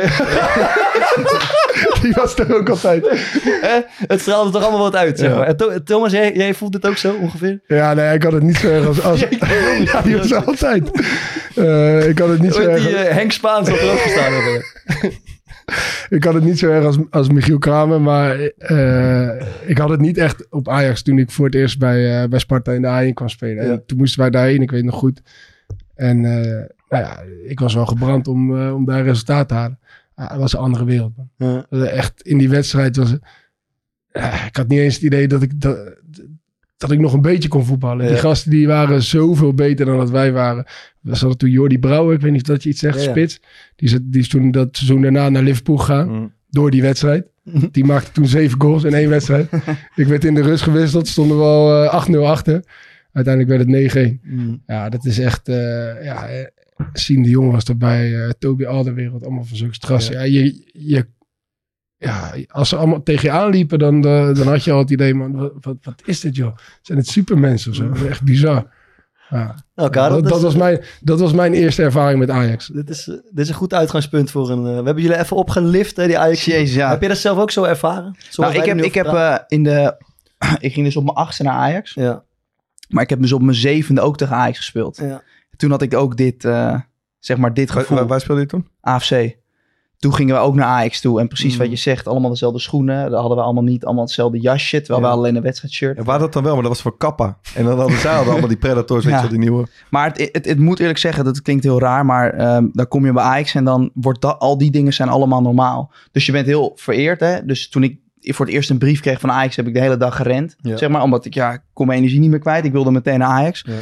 Maar daarna, eh, ja, al die dingen worden zeg maar de standaard en worden, ja. worden normaler. Dus toen wordt het ook niet meer zo speciaal als je heel eerlijk bent om bij Ajax te spelen, want het is toch normaal. Je Maar Maar, maar, dag. kijk, maar, dat- ze dus ook uit. Zeg maar, jullie hebben, eh, ze hebben allemaal dingen die niet normaal zijn, maar ze vinden het zelf wel allemaal ja, normaal. ja, ja. Ik, ik denk dat bijvoorbeeld wat wel... eh, toen ik dus acht was, ging ik naar Ajax. En toen... ehm, eh, hadden wij een toernooi in Portugal. En ik ging tien dagen weg, tien dagen weg van school. Terwijl je, je bent acht, negen. Dus, eh, ik had, dus ik ging zonder mijn ouders. Dat is eh, gewoon groep 7 of zo zit je dan. ja, je, je echt Ja. jong, ja, Ja. groep 7 of Ja. zo, ja. Dus, ehm, en vervolgens gingen we daar naar het toernooi en de trainer was heel duidelijk. Eén, er gingen maar een aantal jongens mee. Niet iedereen ging mee, dus alleen de beste gingen mee. Dus Ja. dat betekende al dat voor heel veel jongens maakten ze al op 8, 9 jaar leeftijd meteen kennis met shifting. Ja, het is zeg maar de beste gaan door en de, en, en de minder goede niet. Twee is, we komen het toernooi om te winnen. Dus dat betekent dat ik keuze ga maken, de beste jongens spelen. Nou, dat, dat is dus van de tien overgebleven nog. Ja. Ehm, en vervolgens was het dat je vanaf de achtste finale, als je verloor, ging je naar huis. Dus wij, en die wedstrijd speelden wij, en wij speelden tegen Brescia. En eh nou, doodnerveus. Eh achtste finale, want als we verloren, gingen we met vliegtuig naar huis. Toen waren we acht, hè, acht, negen. dus wij kwamen, wij kwamen waren we vier en achter of zo. En, eh, en uiteindelijk, nou, ging het, werd het voetbal en we wonnen uiteindelijk 12-4. Want we waren veel beter. Ja. Maar, en, en, en als slot nog, zeg maar, er was een cameraploeg mee. Eh, we moesten interviews doen. Ja, ja, ja. En de finale was voor, ik denk, 5000 man. Jezus. En toen was ik negen of acht. Had ik tien dagen school gemist. Ja. Eh, weet je wel? En, en, maar Nee. meer al die kleine stappen die ik nu vertel, dat is ook hoe je opgroeit in de opleiding. Van eh, of het nou een interviews is, of het is de druk dat de beste spelen, thuis blijven, Ja. presteren. Als je, als je verliest als team, ga je weg. Ja. We mochten alleen terugkomen met de beker. Dit is echt ziek. Jij zegt, was niks voor jou. Hij heeft gewoon... hij, hij heeft toen hij negen was eigenlijk meer bereikt dan ik in mijn hele profcarrière. Nee. nee, helemaal niet. Maar ik bedoel van, ik denk dat dat is wel de cultuur is van hoe je... Ja, ja, ja. Hoe je opgroeit, We eh. komen zo, want eh, Maar dat Eh, is vanmiddag- ja, je, eh, het eerste wat Tim, ongetwijfeld dat je daar goede voetballers mee creëert, maar dat is toch niet echt gezond? Of, of, of- Ja, wij, mijn ouders hebben samen met mij dan een overleg ontzettend getwijfeld of ik naar Ajax ging op mijn achtste. Precies omdat jij dus eh, zei. Maar uiteindelijk heb ik het ervaren als ontzettend leuk. En Ja. als ik het niet leuk had gevonden, dan was ik ook gestopt. Dat is altijd ook wat ik heb Mm. gezegd. Dus, maar ja, dus voor degene die sommige mensen zijn wel. is het, eh, precies. En is als het je, oké. Maar als je Ja. niet goed genoeg bent, dan word je wel, eh, Ja, dan hou je daar wel het. wat aan over, denk ja, dan kan het wel een, eh, een harde wereld. En daarom is het ook heel belangrijk. Ik denk dat de begeleiding achteraf heel belangrijk is voor jongens. Als je het ook als je het niet Mm. haalt, dat je dan begeleiding krijgt van hé, wat heb je meegemaakt? Hoe ga, weet je, hoe ga je dan verder? En, We komen zo even op een, echt een mooi fragment, eh, wat dit misschien een beetje eh, onderschrijft. Maar eh, eerst nog heel veel verder met het bewieroken van, van de Ajax-opleiding. Want nu hebben we het alleen even over, vooral over uitstraling en over dat alles klopt gehad. Maar ik heb mijn, in mijn ervaring, en nogmaals, we hebben het over, of we hebben het over toen wij 12 of 14 waren. Dan is alles sowieso indrukwekkender. Maar ik heb altijd gedacht, als je twee teams tegen elkaar zet en je doet ze allemaal hetzelfde tenue aan. Ehm, dan kan je, eh, dus zonder dat ze een Ajax-shirt hebben, kan je er zo 7, 8, 9 spelers aanwijzen die de Ajax-opleiding hebben genoten. Begrijp wat ik bedoel? En dat zit hem in mijn ogen in, in de manier van voetballen. En ehm, ik heb dat altijd in de jeugd gehad. De afvallers van Ajax kwamen soms bij Utrecht terecht, weet je wel bijvoorbeeld, waar ik speelde. En dat hadden, die hadden altijd, je kon aan ze zien dat ze Ajax-voetballers waren. En ik, ik weet niet, misschien kunnen we dat samen duiden, want ik weet zeker dat jullie het ook wel ongeveer zo gezien hebben. Het zit in, in een soort van stijlvolle loop. Het is altijd een, een, eh, een, een hele functionele techniek, wat een lelijk woord is, maar niet, het zit hem niet zozeer in straatachtige dingen, maar heel zuiver in aannames. Mooie passingen, het ziet er altijd sierlijk uit. En ehm, de twee centrale verdedigers, dat was, dat was echt anders dan bij alle andere clubs in Nederland. Die waren constant aan het indribbelen met die ballen aan de voet en crossballen aan het geven. Dat, dat is mijn herinnering van als je tegen Ajax speelde. En dat gebeurde ook een beetje bij PSV en een beetje bij Utrecht en een beetje bij Vitesse. Maar bij Ajax was dat gewoon erin gestampt, eh, leek het wel. Ehm, Nou, als ik jullie ook om aan te vullen, is dat er wordt natuurlijk ik, ik, bij Ajax heel veel getraind op wat jij dus zegt, de baastechniek, dus paas en trap voor een positiespel. En ik denk dat dat veel meer gebeurt dan, eh, dan andere ehm, jeugdopleidingen. En ook dat het niveau ehm, bij Ajax vaak hoog was, omdat toch de beste spelers daar Ja. dan zaten. Mhm. Ehm, dus dat het ook, alle spelers die daar zitten, moeten mee in dat tempo van die paas en trapvorm, anders dan val je af. Dus ik denk dat al die basisdingen van hetgeen wat Ajax dus echt traint, dus vooral het positiespel, waar bied je aan, waar is de vrije man, hoe beweeg ik om zelf vrij te komen, of hoe beweeg ik om die ander vrij te komen, welk been speel ik in, dat dat gewoon, als je al lang in die opleiding hebt gezeten, dan wordt dat erin gestampt. En dat komt omdat de trainers van jongs af aan daarmee bezig, daarmee aan de slag zijn gegaan. Ja. En die hebben dat dan opgelegd gekregen van Ja, ja. mensen die daar. Je kreeg ook ja. huiswerk, toch? Met tennisballetjes en zo. ja dat is nu veel, dat is nu veel meer, nee dat is nu, nu is dat veel meer dan voor, van vroeger. Nu is dat echt, Ja, maar ik, anders weer dan... eh, ik zat bijvoorbeeld vanmiddag, die, eh, daar hebben we straks ook wat fragmenten van. eh, daar hoorden ze engelen zingen. Dat is, daar volgen ze Ajax in het jaar volgens mij 99, 2000 of 2000, 2001. En dan zit in de jeugdopleiding volgens een team. dat Je ziet Gre- Gregory van der Wiel daar, Jermaine Lens, Sarpong nog, nog een aantal spelers. Ehm, maar die hebben op een gegeven moment op het veld ook een oefening dat ze moeten hoog houden met allebei die voeten, allebei knieën, allebei schouders. Ehm, en daar wordt inderdaad heel nadrukkelijk gezegd. Dus wat ga je doen als je vanavond thuis komt? Dan zet je je tas neer, dan pak je bal en dan ga je naar buiten. Heb je geluk, want buiten stuit het de bal, is nog makkelijker. En dan ga je gewoon weer met hetzelfde verder. En dat heb ik in, met alle respect in die tien jaar bij Feyenoord in de jeugd nog nooit gehoord. Dat ze zeiden, pak als je thuis komt weer een bal en ga op straat verder met wat je, wat je nu aan het doen bent. Ik denk dat het nu wel gebeurt hoor. Misschien, dat, dat, ik weet vrij zeker dat ze dat bij AZ en misschien bij Feyenoord inmiddels. Ja, dat dat denk ik ook wel doen zijn. hoor. dat denk ik nu ook. Dus dat ja. is misschien waren ze ook net, net even tien Ja, maar jaar precies in die dan... tijd. ja, ja. Dat kan me voorstellen, Zouden, ik denk overigens wel dat de grootte van onze Rotterdamse luisteraars inmiddels is afgehaakt. Ja, Broes is ook weggelopen. Broes zit Feyenoord te kijken. Maar we gaan er even, we gaan er even door. Ehm, eh, ja, ik, ik vroeg me af, zeg maar, als je dan dat, dat eh, Ajax-DNA, waarvan we allemaal wel een idee hebben wat het is, eh, onder de loep neemt. Heb je dan ook het gevoel dat daar iets, dat daar een valko in zit, dat daar iets aan ontbreekt? Jazeker. Je, je, ehm, kijk, bijvoorbeeld een van de dingen is... de, wij zijn Ajax, wij zijn de beste. Dat, dat, ehm, dat je moet jezelf eigenlijk wel de beste vinden. Anders ga je het niet, ga je het niet redden. Want dan eh, sowieso op bepaalde leeftijd komen natuurlijk buitenlandse jongens. Maar eh, jongens van beneden komen, gaan het team overslaan. Of, dus je moet wel de beste zijn op je positie. Of je moet wel de best, jezelf een van de beste vinden op trainen. Anders ja, word je zeg maar... eh, ja, hoe moet je dat noemen? Maar Opgegeten? opgegeten, zeg maar. Vo- Vond Maar, jij jezelf ehm, altijd de beste? Ja, zeker. Ja. ja. Ik denk ook dat heel veel jongens zichzelf in ieder geval een van de beste Maar vonden. wat is heel interessant, maar dat kan toch eigenlijk niet? Dan, dan, heeft, dan hebben dus heel veel van die spelers een totaal verkeerd beeld van hun ik, eigen... nou, ik denk dat de meeste jongens die het redden wel, of in ieder geval zeker die dan lang bij Ajax blijven, dat die wel het gevoel hadden dat zij binnen bepaalde context wel de beste waren. Of dat nou eh, de beste buitenspeler was, of de beste actie, of eh best centrale verdediger. En of, is eh, hun dat dan aangeleerd in de opleiding? Of is dat de reden dat ze geselecteerd zijn voor de Nou, opleiding? bijvoorbeeld, wij deden ook een oefening vroeger. Eh, dat begon al van jong. Dan deed je dus één tegen één. Eh, allemaal veldjes. En als je won, ging je naar links. En als je verloor, ging je naar rechts. Ja, Dat is ja. Champions League systeem. Geweldig. Ja, dus het is heel simpel. Want we gingen ze, nou, we gaan nu 1 tegen 1 spelen. En na een half uur dan eh, zijn we klaar. En dan kan je zien waar je staat. Nou, en dan stonden de beste stonden daar. En de slechtste stonden daar. En dan weet je van, ja, oké, ik sta nu hier. Ik moet, ik moet wel beter doen. Als jij met kleine partijtjes Mhm. als daar iemand was die echt minder goed was. Ja, dan, en de best, betere jongens die weten dat. Ja, die gaan op hem staan. Die spelen hem voorbij en die scoren. En wie, eh, misschien vragen we ons allemaal, wie is de meest Ajax-serige Ajax-ziet? De superjood zou ik kunnen zeggen, die, die, die gelijk bij je te binnen schiet. Moet toch Davy Klaassen zijn, Ja, ja, denk ik. ja. Dat is toch gewoon alles wat, wat, wat Ajax zeg maar belichaamt waar Rotterdammers een hekel aan hebben, is Davy Klaassen. Ja, ik, ik, ik, Hij is- ik- ja, maar ja. ik vind hem niet een super, Maar als je het echt hebt, een ajax als je, als je het hebt over dat net iets harder juichen, net Ja, oké, maar jij zit altijd wel veel op die uitstraling, zeg maar. Niet op zijn, op zijn type spel. maar ik ben een gevoelig jongetje. hoor. ik ben een heel gevoelig mannetje. Nee, oké, dat is mijn, mijn antwoord zou zijn Jan Vertongen. Dat, eh, die, Oh, heeft, die had in ja. alles, zeker in zijn beste jaar, die had in alles. Ja. Dat, dat, Ja, dat was, Brani. hij was ook echt de beste. Ah, hij was, Hij was echt de En beste. de, en de speelstijl ook. en Hij stak dat veld met gemak over. Hij scoorde ook nog zes keer per jaar. Ja, dat is niet Het normaal. grote lichaam, daar klopte alles aan wat Ja. mij betreft. Ja. Eh, wie, wie schiet jou te binnen? Nou, de laatste, als je, de laatste jaren, dan moet ik ook meteen aan Tadic denken, Ja, denk oké. ik. ja. Ja. En eh, ja, dat was wel... eh, En waarom, waarom specifiek ziek hij?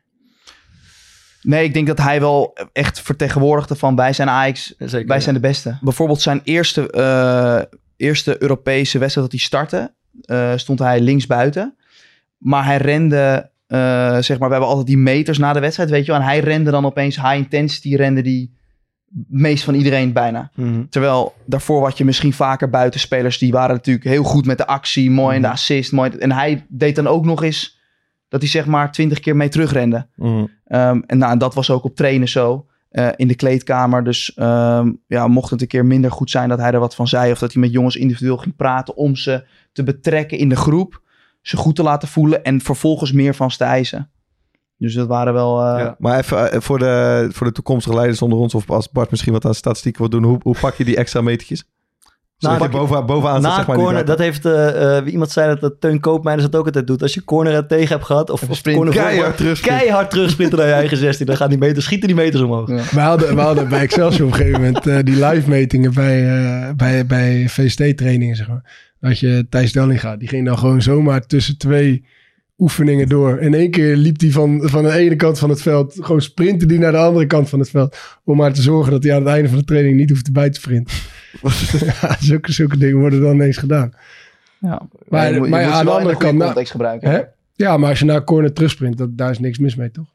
Nee, maar als je het alleen maar doet voor de sprintmeters, dan dient het natuurlijk vooral eh, je eigen doel. Ja. En niet per se je team.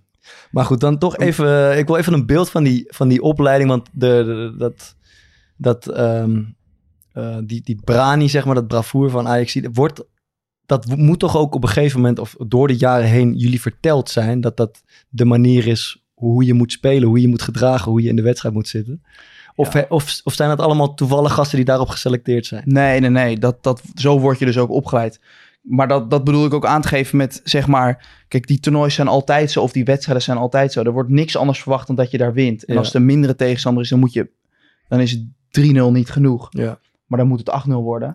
Ja. En als je op het toernooi komt, kom je daar om te winnen. Ja. Maar het moet er ook, je, je, het moet er ook mooi uitzien, toch? Het moet ook aanvallend zijn. Ja, het moet zeker. ook 4-3-3 zijn. Zeker. Het moet ook Zeker. met buitenspelers zijn in het verleden, zeg maar. zeker, zeker. Nee, bijvoorbeeld ehm, lef en de bal willen hebben en vooruit willen voetballen. Daar word je ook afgerekend. En als er jongens zijn die dat niet doen, één, wordt dat niet geaccepteerd, meestal in het team. Ja. Omdat alle jongens zijn hier, zeg maar, de cultuur wordt ook geleerd dat je wil voetballen. Je wil de bal hebben, je wil laten zien wat je kan. Als je dan iemand hebt die de bal wegschiet, ja, dan zijn er al drie jongens die naar hem toe lopen. Van, hé, je schiet de bal weg. Maar Ja. ja. daar hebben we niks aan, want wij moeten, Mm. wij willen voetballen. En ik denk dat dat ook meteen het, Juist, ja. het, het, het minder goede is, soort van een opleiding. Of niet minder goede is, maar hetgeen wat minder gedaan wordt, is natuurlijk... Oké, eh, we gaan nu eens even 20 minuten op de lange bal spelen. Ja. En we gaan vechten voor de tweede bal. En, je, Ja. en iedereen eh, maakt 20 keer een diepteloopactie die nergens verdient. ja.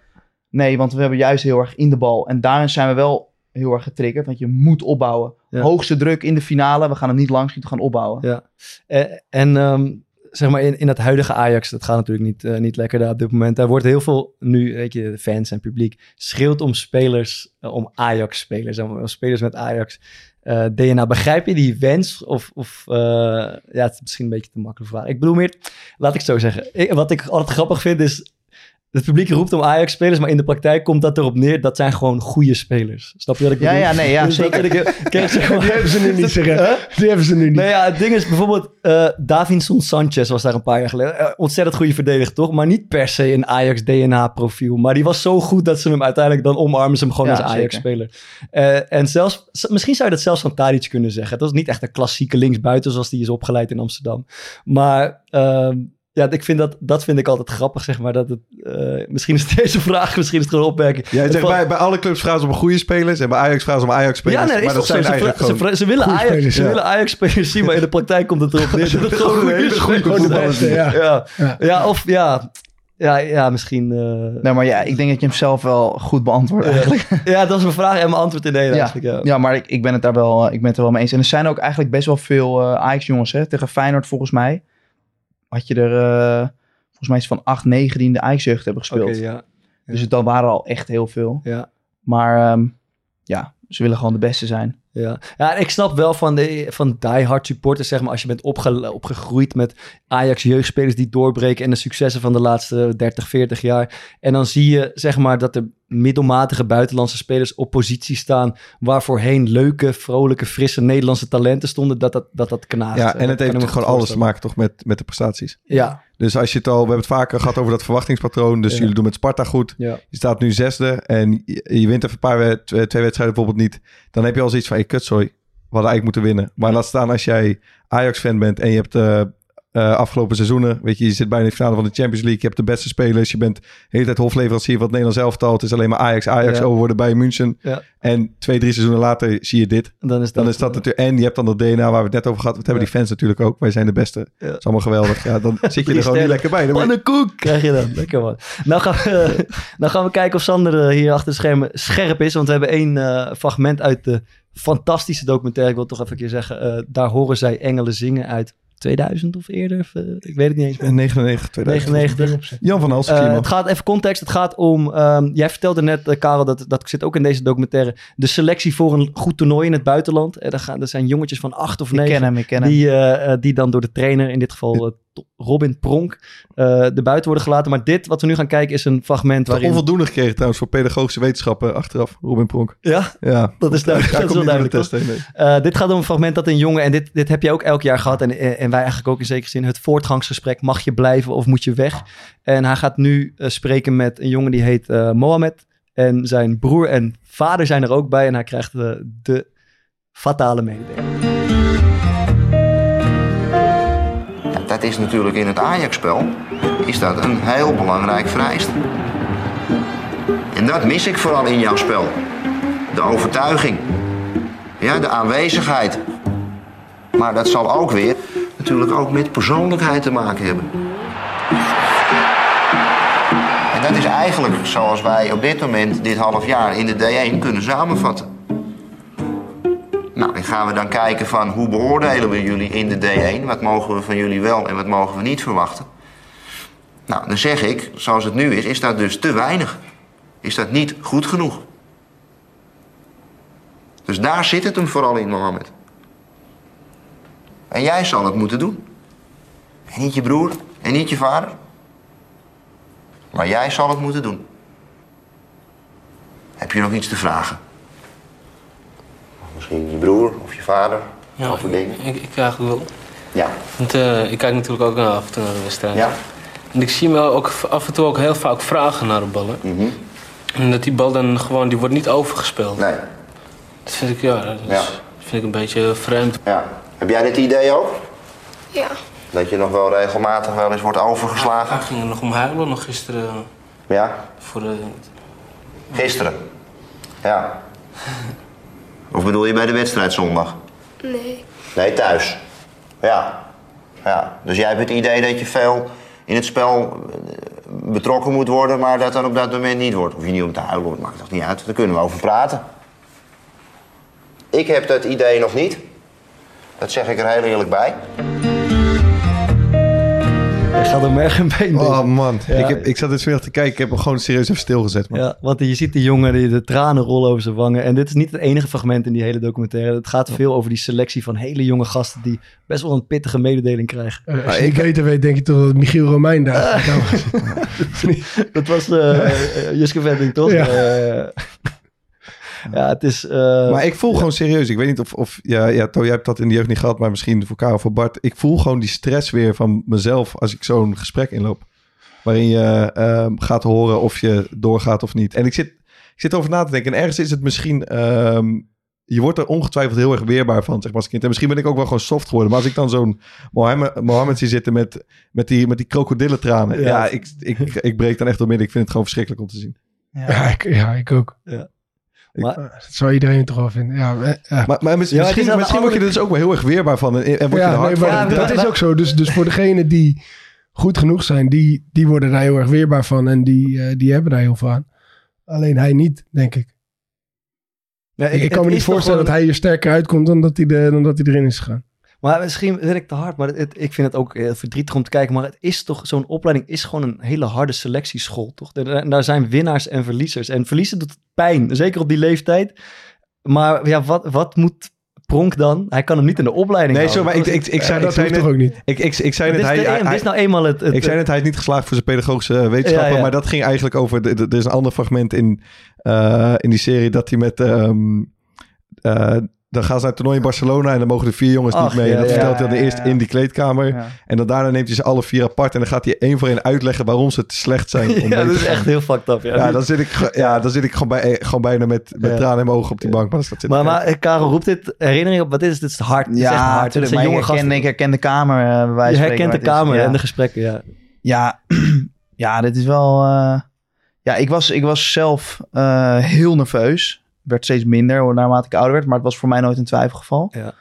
Maar het leefde zo in het team, natuurlijk. Van welke jongens gaan wel door, welke jongens gaan niet door. Eh, En dat begon al, weet je wel, een paar maanden van tevoren. Werden die gesprekken, eh, speelden al eh, Ja, want dan werd, dan werd het ingepland. Dan hoorde je bijvoorbeeld wanneer het was. Ja, ja, ja, en er werd erover gespe- gespeculeerd of, eh, weet je wel, van eh, mag hij blijven of niet. Of, eh, en dat was wel heel, dat was wel, ja, Ja. dat was pijnlijk. En wat jij ook zegt, het is wel een soort van, als je daar naartoe gaat in zo'n opleiding, is het wel bekend dat Mm. niet voor iedereen is weggelegd om helemaal door te gaan. En ik, vind het wel, ik vind het wel zelf fijn dat je in ieder geval richting de speler gesproken wordt. Ehm, in plaats van dat je de speler ernaast dat hij tegen de ouders zegt, ja. Ja. je kind is niet goed genoeg, weet je wel. Ja. Maar het ging wel, ja, het was wel bot. Maar, maar ja, ik, de, ja, wat jij zegt, Bart, dat, dat, je wordt opgeleid voor een harde wereld. En dat zal, dat zal ongetwijfeld zo zijn. Maar eh, je gaat er ook bij als opleiding of als, als coach of als eh, begeleider, ga je er ook bij jezelf te raden van hoe ga ik met mensen om. Ja. En, en ja, ik, ik zou dit niet aan mezelf kunnen verkopen, man. Als je op deze manier dat je er gewoon denkt van ja, weet je, ik, ik vind het belangrijk dat we winnen. Ik vind het belangrijk dat we de beste zijn.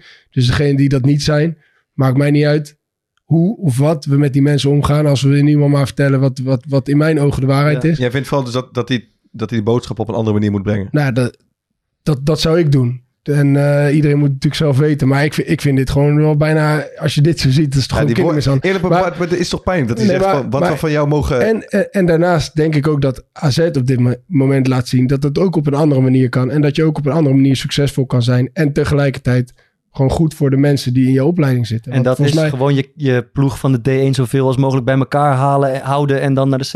in- dat, ze, ze in- laten heel weinig in mensen ieder uitvallen. geval jongens wat langer de kans geven om, Hmm. eh, om over mindere periodes of wat dan ook heen te groeien. En, en dat dan na een tijdje gewoon elk echt duidelijk is voor iedereen van oké, ja, ehm, het zit er echt niet in. het, het, het zit er niet in. En, en dat dat dan gewoon op best wel goede menselijke eh, wijze is geargumenteerd. Dus daar, zou ik veel, daar voel ik veel meer voor. Misschien is het inmiddels bij Ajax ook anders, want het is natuurlijk eh, dat is 20 jaar geleden. 20 jaar geleden. Voordat we naar de aanraders gaan, eh, het laatste ding, Karel, is die groepschat met eh, Matthijs de Licht, Sian Fleming, jou. eh, wie zit er nog meer Hij in? bestaat, hij bestaat nog wel. Hij bestaat nog. Zit Worden, je er nog in? Dat is het worden er nog mensen ik zit er nog uitgeflirt? in. Ik zit er nog in. Nee, dat was dus vroeger iets. Eh, we, wij, ehm, ja, ik weet niet, die, die, die chat kwam toen we 15 of zo waren. The En, Man eh, heet die chat. Ja, en het was zeg maar... eh, op een gegeven moment gingen we in verschillende teams eh, spelen. Dus de ene ging wat sneller door. En, en we wilden toch wel dat iedereen zichzelf bleef. En niet grote praatjes. Want, Wat indruist tegen het Ajax-DNA waar we het de hele dag over hebben gehad. hè? nou ja, ik bedoel, een, een, een,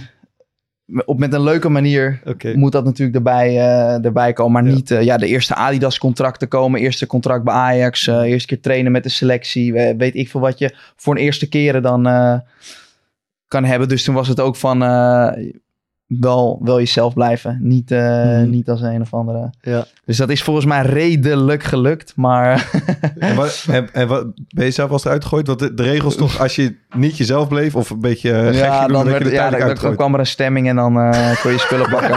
Ben, ben je er wel eens Demo, dat uitgegooid? is democratie als het. Ben je er wel eens uitgegooid? Ik ben er nooit uitgegooid, nee, volgens mij. Wie, wie, wie is de laatste die, er, eh, die eruit is gegooid en waarom? Nee, ik weet dat Jis is eruit gegooid op een gegeven moment. Hoornkamp van eh Ja. nu bij Heracles. Is je haar had geverfd. Nee, nee, omdat nee, dit is echt al eh, bijna tien jaar geleden. Maar omdat hij... eh, ehm, hij zei te weinig of zo. Het was niet, eh, ik weet niet, zoiets. Dus het was van... Oh, je moet eh, ook nog je moet wel actief deelnemen. Ja, je moet wel, je moet wel wat, te- je moest wel wat te zeggen hebben, zeg maar, op dat moment. Dus toen, eh, Had jij geen last van, denk ik, Karel? Weet ik niet, weet ik niet. Ik ben geen grootse apper. Dus eh, En weet ik alles van inmiddels. De, de man, wij hebben het altijd over blauwe vinkjes. Blauw vinkje. Maar hij heeft mij gewoon een week lang op één vinkje weten te houden. ja, hoe kan ja, dat? ik had die telefoon had ik, eh, uit. Oké. Eh, ja. Hoe, werkt, hoe werkt dat dan? Ja. Je telefoon uit? ja.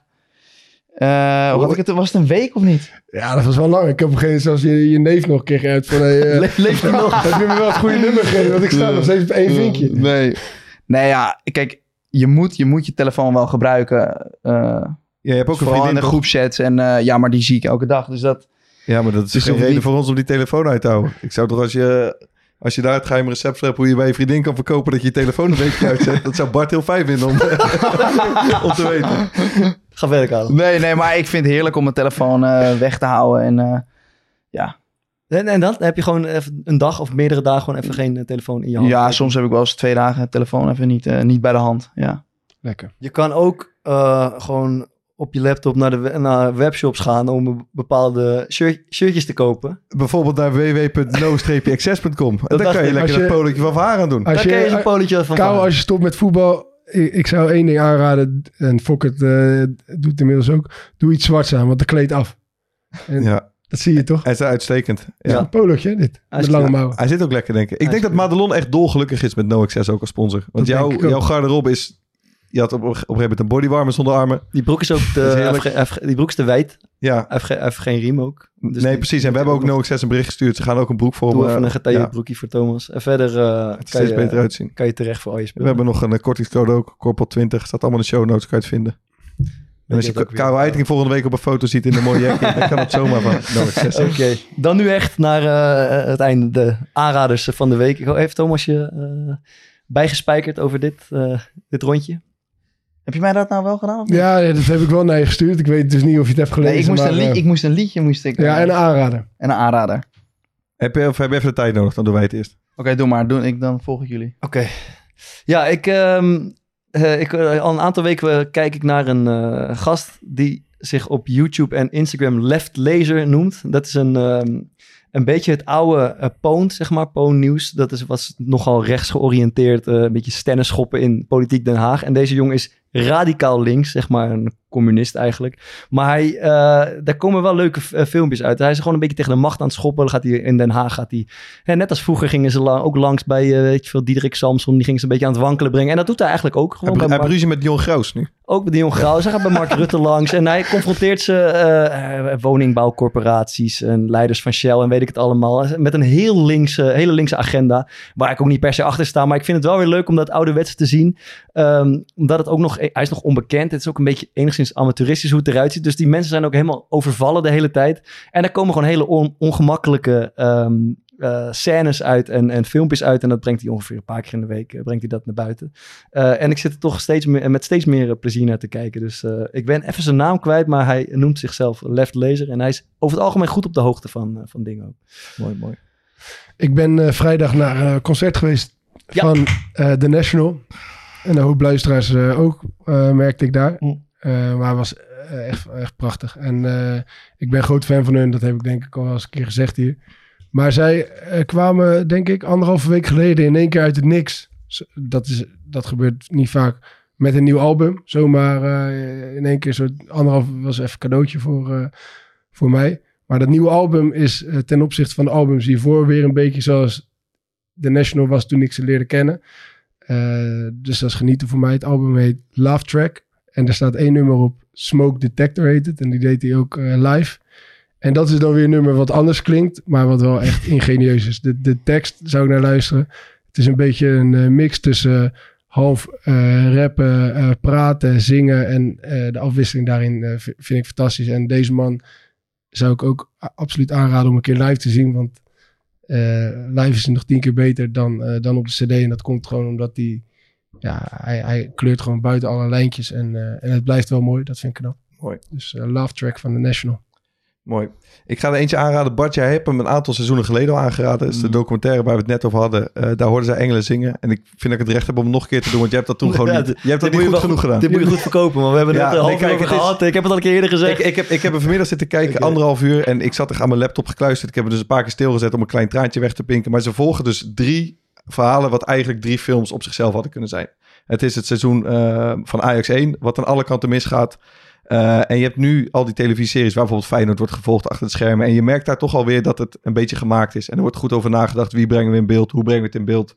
En hier zie je bijvoorbeeld Jan Wouters is trainer. Nou, die wordt op het moment dat hij eigenlijk zelf donders goed weet. Dit is, ehm, dit is het laatste geweest wat ik heb gedaan. Ik ga ontslagen worden. Lopen ze gewoon met die camera mee met hem naar binnen. Steekt die sigaretje op. Je, het is, dat is schitterend. Mijn absolute favoriete scène is dat Aaron Winter... die zit patience te spelen op een laptop... Op, een hele grote oude computer in de medische ruimte. En die wordt dan een soort van gesommeerd... om naar het trainingsveld te gaan te beginnen... maar die wil zijn potje patience eh nog afmaken. Dat is zo mooi. Het, de andere verhaallijn is dus dat ze het jeugdelftal volgen. En daar is het net al over gegaan. Dat was, dat, dat was eh, heel indrukwekkend. En de derde is... Ajax heeft een soort van eh buitenlandprogramma... waar ze... Ja, je begint er ook bij te fluisteren. Ja, dat het is, het is echt heftig. Want, want dat is eigenlijk mijn hele punt. Ehm, iedereen kan wel zeggen dat de wereld zoveel slechter is geworden de laatste twintig jaar. Maar als je vergelijkt met hoe we er toen voor stonden en wat blijkbaar normaal was en gangbaar. En hoe je met mensen omging en hoe we dat nu doen, dan staan we er toch een stukje beter voor. Want zij hebben een soort buitenlandprogramma. En dan zie je drie van die Ajax-coaches die gaan Ga- Ja, het is echt heftig. Die gaan Ghana in om spelers te selecteren. Maar hoe er tegen... Er wordt echt tegen die gasten gedaan. Alsof ze eh, in het diepste put van de wereld zitten. En dat ze echt God op hun blote knieën mogen bedanken. Dat ze heel misschien bij Ajax mogen gaan meetrainen. En dat ze echt alleen de allerbeste en degene die hun die komende weken gaan overtuigen. Daar nemen ze er dan misschien drie van mee. Waar er dan weer uiteindelijk maar eentje van mag blijven. eh, naar Amsterdam en die gaan de kans van hun leven krijgen. En er zit op een gegeven moment een scène, dat is niet normaal. Eh, dan, dan zeggen ze letterlijk tegen die gasten: ons grote probleem is dat jullie altijd liegen over je leeftijd. en dan worden ze op, ja, het is echt ziek. Worden ze op een rijtje gezet en dan gaat er zo'n Ghanese man. ehm, Een soort tandarts of zo. ja, ik, ik krijg een beetje van die Uncle Tom, eh, Tom vibes erbij. Ja. Die gaat dan gewoon naar iedereen kijken en dan zegt hij: Which year were you born? En dat gaat dan, ze moeten na 85 eh, geboren zijn. Dan zeggen ze: eh, 85. You sure 85? You look eight. No. Staat hij zo op zijn borst, moet hij weg naar achter. Ja. En gaat, zo, gaat hij gewoon het hele rijtje af. En bij iedereen waarvan hij denkt, jij ziet te oud uit. Die, die tikt op hun borst. Droom weg, jij krijgt die kans niet. En sommigen gaat hij echt een soort van ondervragen. Alsof ze eh, alsof het een soort van criminelen zijn die dan moeten gaan. Dan gaat hij van die moeilijke vragen stellen. Oké, wanneer ben je geboren? Eh 87. Which year did you, did you leave school? En als ze dan een beetje zitten te denken, ah, te lang.